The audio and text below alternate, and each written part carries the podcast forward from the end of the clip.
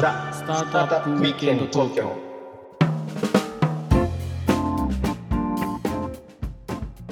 はい皆さんこんにちは。こんにちは、ロックビステリアのフッティです、ひろきちゃんです。はい、今日もザ・スタートアップウィークエンド東京のお時間がやってまいりました。はい、ということではい、前回に引き続きですね。はい、アメージング株式会社代表取締役 CEO の加藤文子さんに来ていただいております。はい、よろしくお願いします。よ。ろしくお願いいたします。で先週の引き続きねひろきちゃん。そうね、あのいろいろその先週はあのふみこちゃんにそのワメージングの事業についていろいろ聞いていったんだけど、まあそのワメージングは当然その外国のお客様に対するこうサービスっていうことで、まあでもねこの2年間コロナの局面をこうどういうふうにしていったのかっていう話をねこうちょっと聞いてみたいなと思って、だってもう普通さもうね売り上げがもうゼロになるいや。ーだってね大変だったと拝察しますよ。普通のだってスタートアップでもインバウンド関係のところ軒並み結構苦労されたと思うんですよね。うんでその中でワメージングはどうやら一味も二味も違うらしいっていう業界の 声は聞こえてきたんですけども。えね、なんか嬉しいそうそうそうそう。そこの辺とかね聞きたいよねひろきちゃん。うん、ちょっと聞かして。どう、何してたの、コロナいやでもささ最初でもどういう感じだったんですか？急に人がいなくなるみたいなことになったじゃないですか。そうなんですよね。一応私もですね調べてみたら日本が外国人入国を制限した。まあえっ、とまあ外国から入国できないように、まあ、鎖国が開始したのがねはい2020年3月9日なんですよ。うん。あそんな早いんでしたっけ？そうなんです。うんで終了したのがですね確かに3月ってもう上旬からあれなんですよ学校が休校になったんですよね一斉に。あああ。はいまだあのあ首相は安倍さんでしたね。はい。でしたね3月9日に、まあ、鎖国開始で鎖国終了がですね、まあ、2022年10月11日ということで、まあ、最近だ。最近ですよ、はいなんで、えっと日数にしてですね947日間、まあ、2年半ですよね。半鎖国なんでです2年ね半以上。なので想像以上に長かったです。これは鎖国っていうのはでもあの日本でちらほら見かける外国人の方もコロナ中もいらっしゃったと思うんですけども、はい、本当に一般のそういうなんですか旅行者を拒否していた。おっしゃるおっしゃる通りです。そうね。はい。2022年の今年の4月ぐらいから留学生とビジネス系の方は一部入れるようになってたんで一般の旅行者ですね。一般の旅行者でいうと、まあ、2年半以上入れなかったっていう時がようやく終わって、うん。はい、え僕もあのフェイスブックのなんかラブジャパンみたいなコミュニティちょっとフォローしてるんですけど。はい。あの外国人の方がいっぱい入ってらっしゃるところでもう、はい。この鎖国が明ける日なんてあれですよ。ファイナリーって言ってこう。本当ファイナリーですよね。ファイナリーって言ってあの日付だけの投稿がね結構あったりとかしてましたから。ああすごい。はいいやだってあの外国日本にいる外国の方とか多分故郷に帰れないというかホームカントリーに帰れないというか。あうん帰ったら逆に戻ってこれないというか。ーなるほどなるほど。出れるけどはいもという、そうなんですよね。だからあうん。の本当に喜ばれてる方多いんじゃないかなと思います。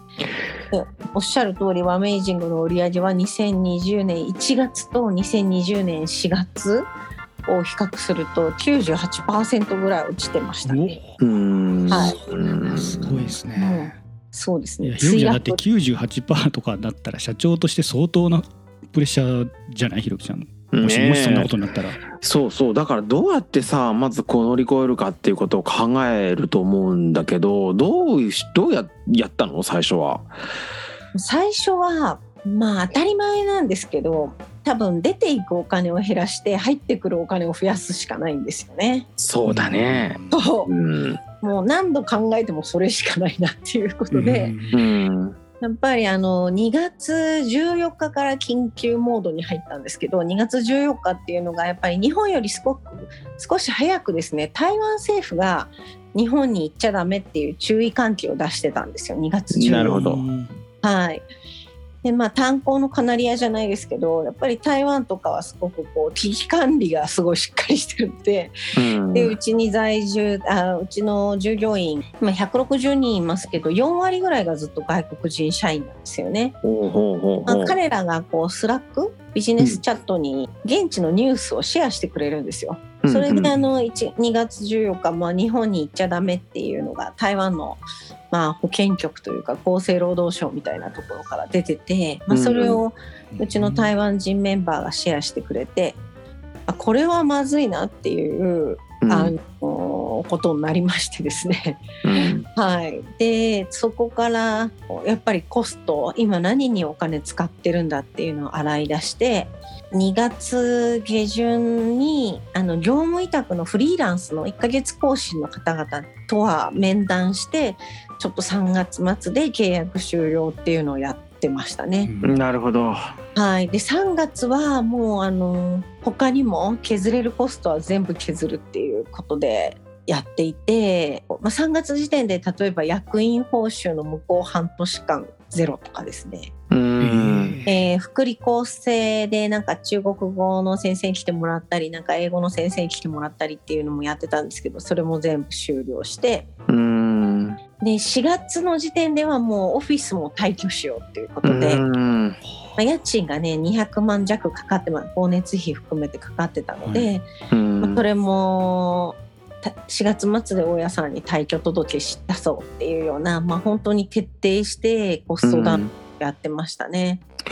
ってことはさその段階でそこまで徹底したってことは文子としてはこれはもうこの勝負は結構長丁場になるなってその時思っ考えてたの？そうなんですよ。結構アメリカの友達とかがですね、あとスタートアップ経営者とか何人かがこれちょっといろいろ情報を集めると長いよ。最大2年は覚悟した方がいいって結構言ってきてくれたんですよね。なるほどね。なるほど、うん。ネットワークがじゃあ良かったってことですね。あいやなんか周りでも結構すぐ終わると思われてた方もいらっしゃったみたいじゃないですか。そう私もねいくらアドバイスされてもいや夏には終わるんじゃない？せめてうんウイルスだしみたいな。うん結構私は楽観だったんですけどウォースとワーストを考えた方がいいっていうのはすごく何人かに言われて、うん。あそう分かった。って言 ってやり始めた感じ。すごいですね判断が。でも確かに売り上げが98%ダウンだとあのランウェイっていういわゆるスタートアップのはい。なんかバーンレートというかあの月々の赤字を残高で銀行残高で割ると5月にはもうちょっとキャッシュアウトかもっていうのがうん。出て、もう3ヶ月とかしかないので。しかも急に来ましたから、ね、そうなんですよ。そんな明日から辞めますっていうわけにはいかない契約も結構ありますね。そうなんですよ。うん。なんで2月から一応資金調達には走り始めたんですけどエクイティですね、やっぱりもう投資家も会えなくなるしうん。リモートワークとかになってですね、もう小池百合子さんがロックダウンロックダウンに始めてもう投資家も会ってくれないし。うんうん大企業の CVC とかだとこうズズーム会議しませんかって言ってもなんだそれみたいな感じでやってくれなくて。当時はあーそういうね時代ですよねそうなんですよ。今じゃ考えられないですけどね今じゃ考当時はえられないけど、うん。当時はオンライン会議はできません。リアルで会うのはダメですみたいな。どうすれ どうすればいいんだどうそうそうそうなんですよね。だから資金調達もすごく難航しましたね。ってことは、えっとまあ、外部から資金を調達しますと。あとはこうまあその内部的な努力によってあのバーンを減らしますと。バーンを減らしますと。でそこでまあ2つ、まあ、あのお金をちょっと外部から得てでその減らしつつあと何かやったことあるの？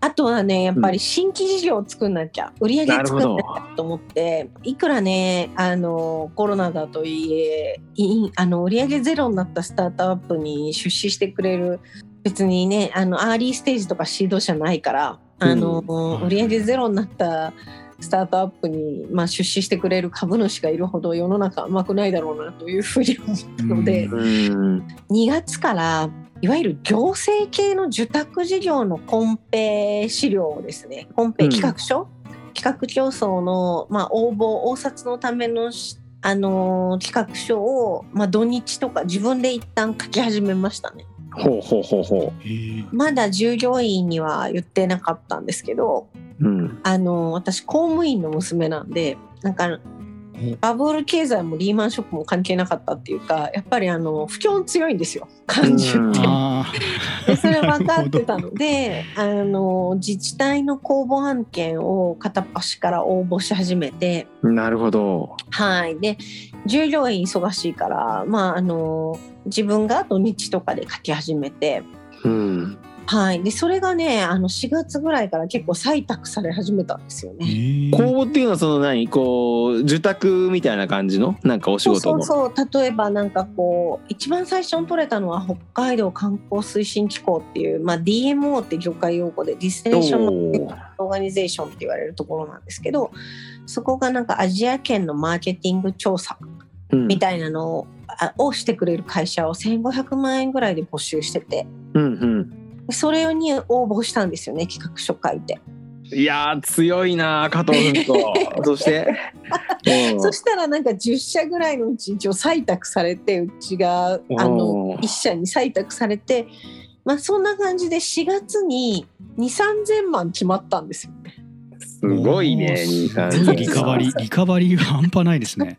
これはいけるなと思ってうん4月中旬にあの組織を作って、まあ、これ以上やるには私一人でやるにはちょっとねあの無理だと思ったんであの地域連携部っていう組織を4月中旬に、まあ、そあの組織図上を作ってうん。そこにやれそうな人に参加してもらって、うん。そこからひたすら応募する日々みたいな感じですね。うんうんうんうんすごいですね。で初年度1.5億一応売り上げたんですよ2020年度。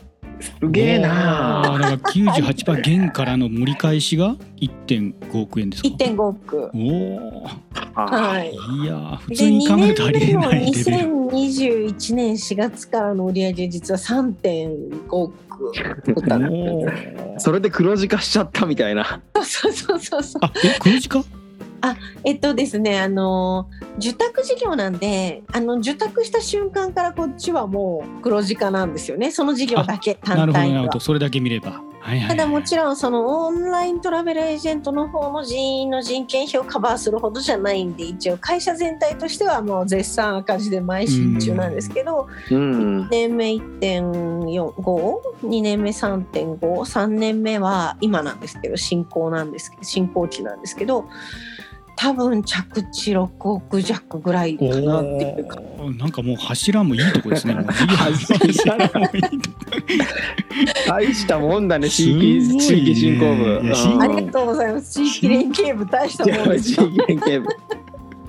いやそのでも組織ってでもケイパビリティが今までと違ってなかっそうたんですかなんですよ。ケイパビリティ今までと全然違うんでしょうがないので最初はあのいるメンバーというか共同創業メンバー含めたはいあの何でもやる人たちもう排水の陣の人たちを中心にやってたんですけど。